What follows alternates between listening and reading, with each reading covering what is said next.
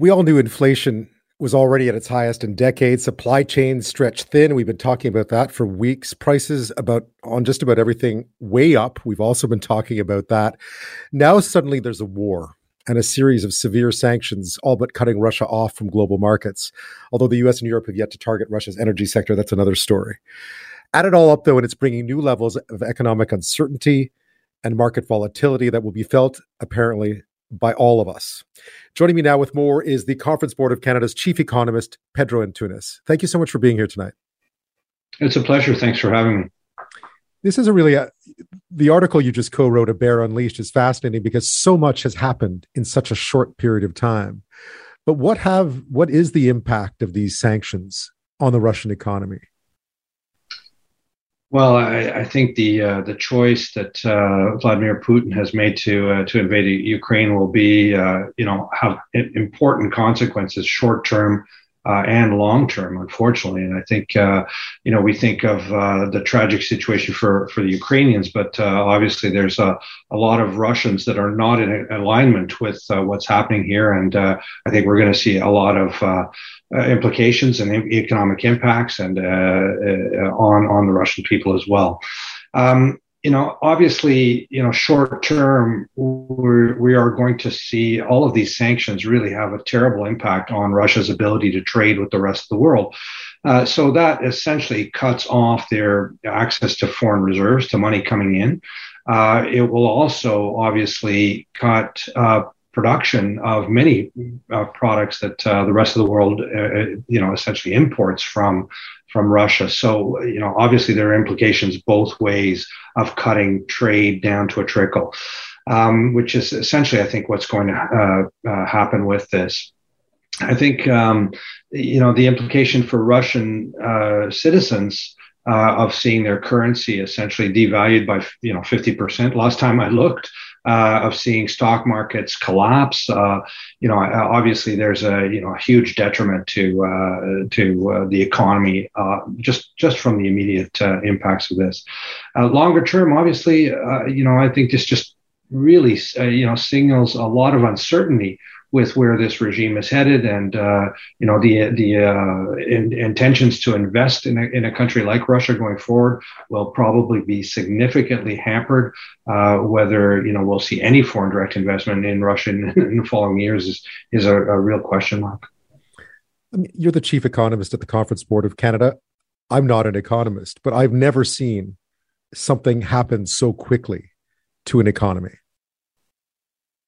Well, I mean, I would agree that I think for the most part, we thought that these sanctions would be slow to really have an impact.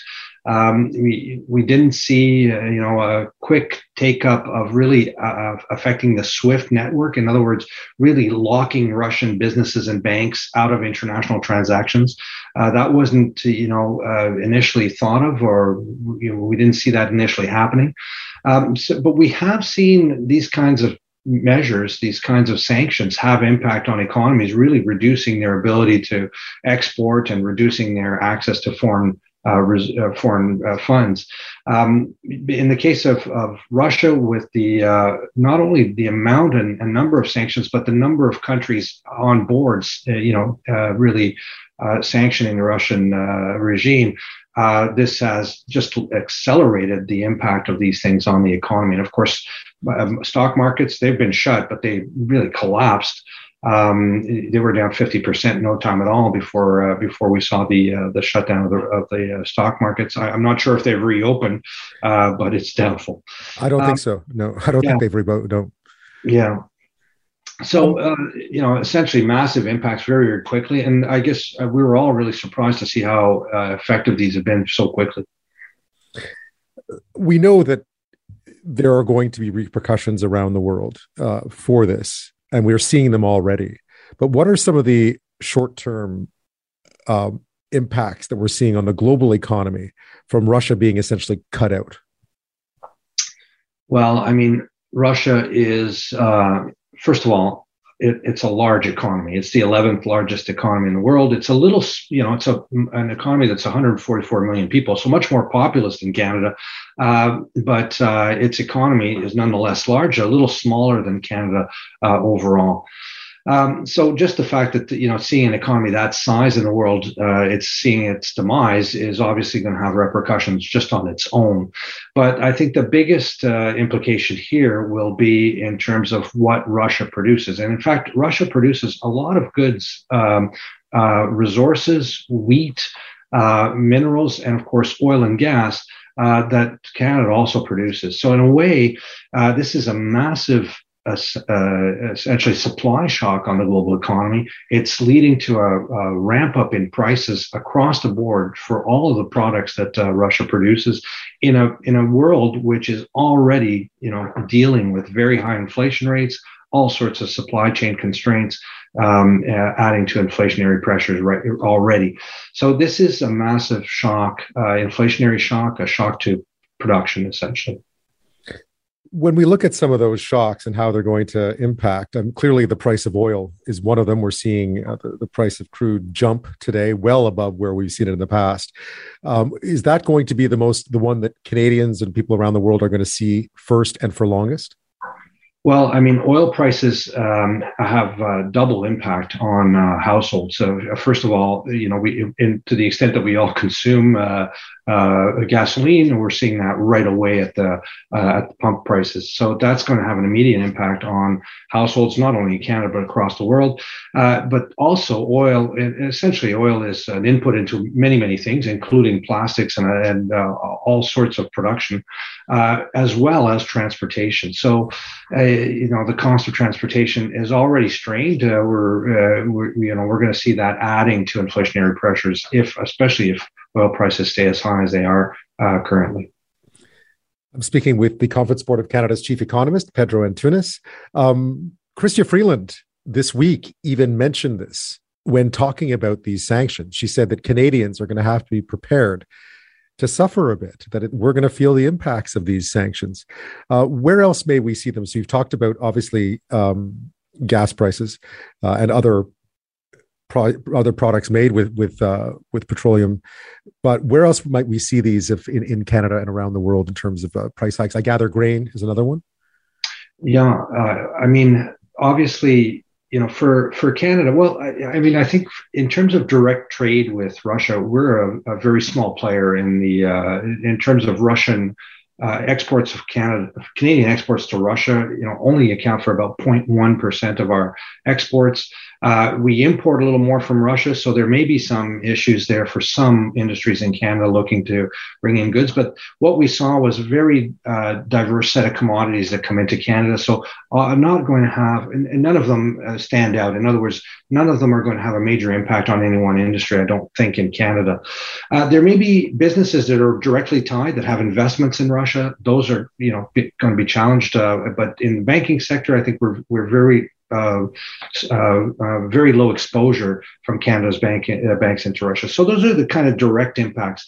But indirectly, of course, you know, this essentially price shock is going to have repercussions to all our trading partners. So the U.S., Europe are going to see implications of this, and that affects our trade with those countries. I mean, we're living in a very connected world overall.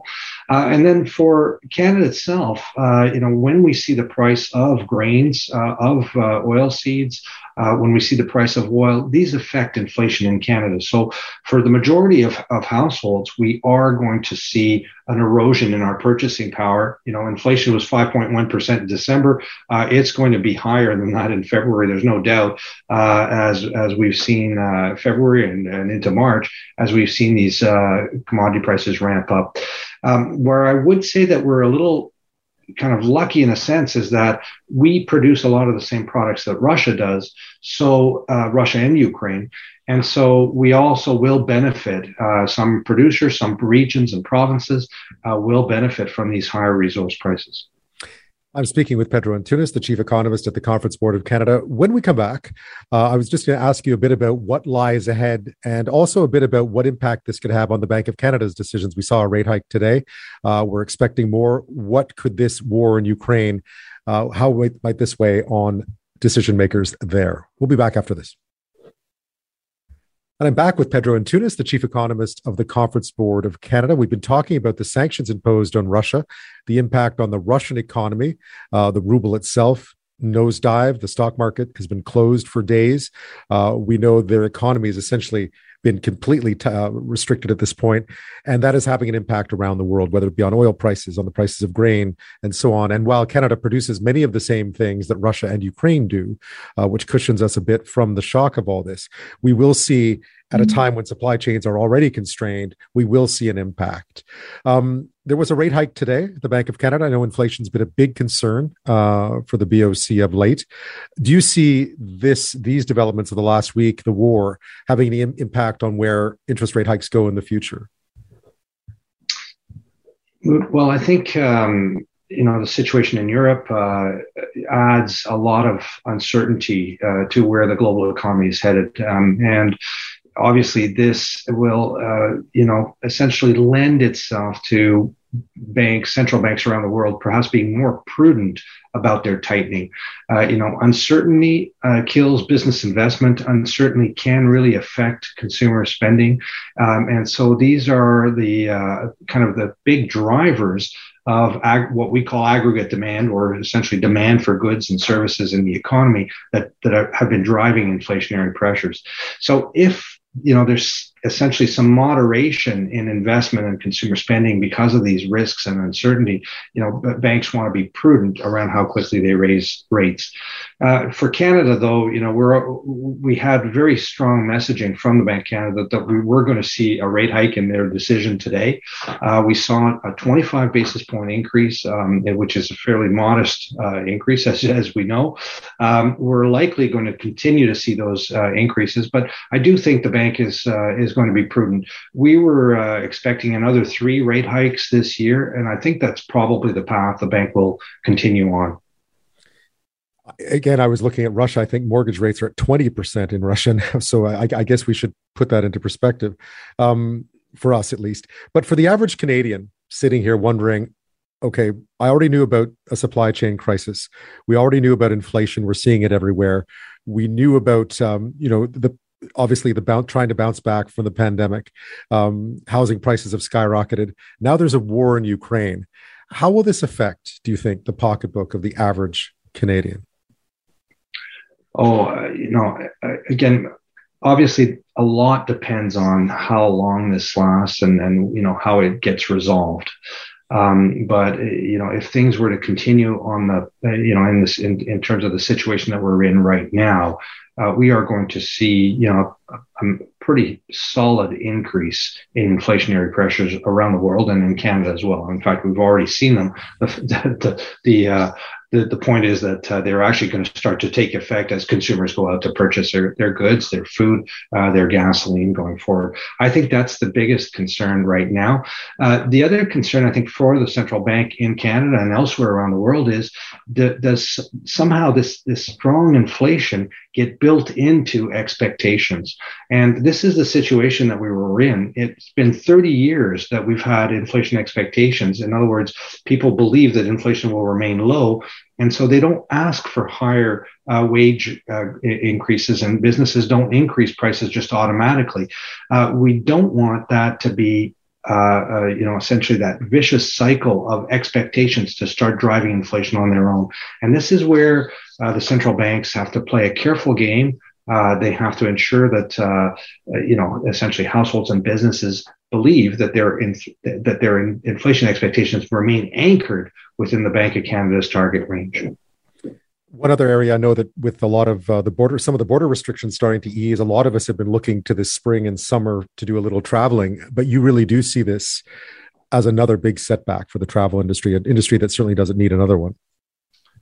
Well, I mean, obviously, yes, the travel and the air transportation industry in particular has been extremely hard hit through this last 2 years. I mean, when we looked at air transportation as an industry in Canada, it was operating essentially at 10% of normal, so a 90% decline from normal. So we were hopeful. Certainly, I was very hopeful that with this Omicron wave, hopefully being the last wave of COVID, that we would see, a lot more take up of international travel. I think, this puts a damper on that for sure. Certainly, our travel to Europe will be affected, and in travel intentions from Europeans to Canada as well. So these, unfortunately, I think it will be another setback. And again, how long this lasts will be the crux of how hard the industry is hit. You did have a quick look in your article about some of the additional fiscal pressures to come. What were those? Well, obviously, I think near term, there may be, the government has already announced support for Ukraine. So there's additional funds that are going to be put forth. I think the biggest, increase in spending could be on settlement services if we open our doors to Ukrainian refugees. And I think we've already seen announcements that align with that. And certainly longer term, will our commitment to military spending increase? We've been a long time since hitting that 2% of GDP target that we've committed to. Perhaps we will see an additional pressure of essentially ramping up our spending on military. Not an easy time to be a chief economist, I would think. Well, I think my job is easier than some of the political leaders that are out there, certainly. Pedro Antunes, thank you so much. Oh, you're welcome. It's a pleasure.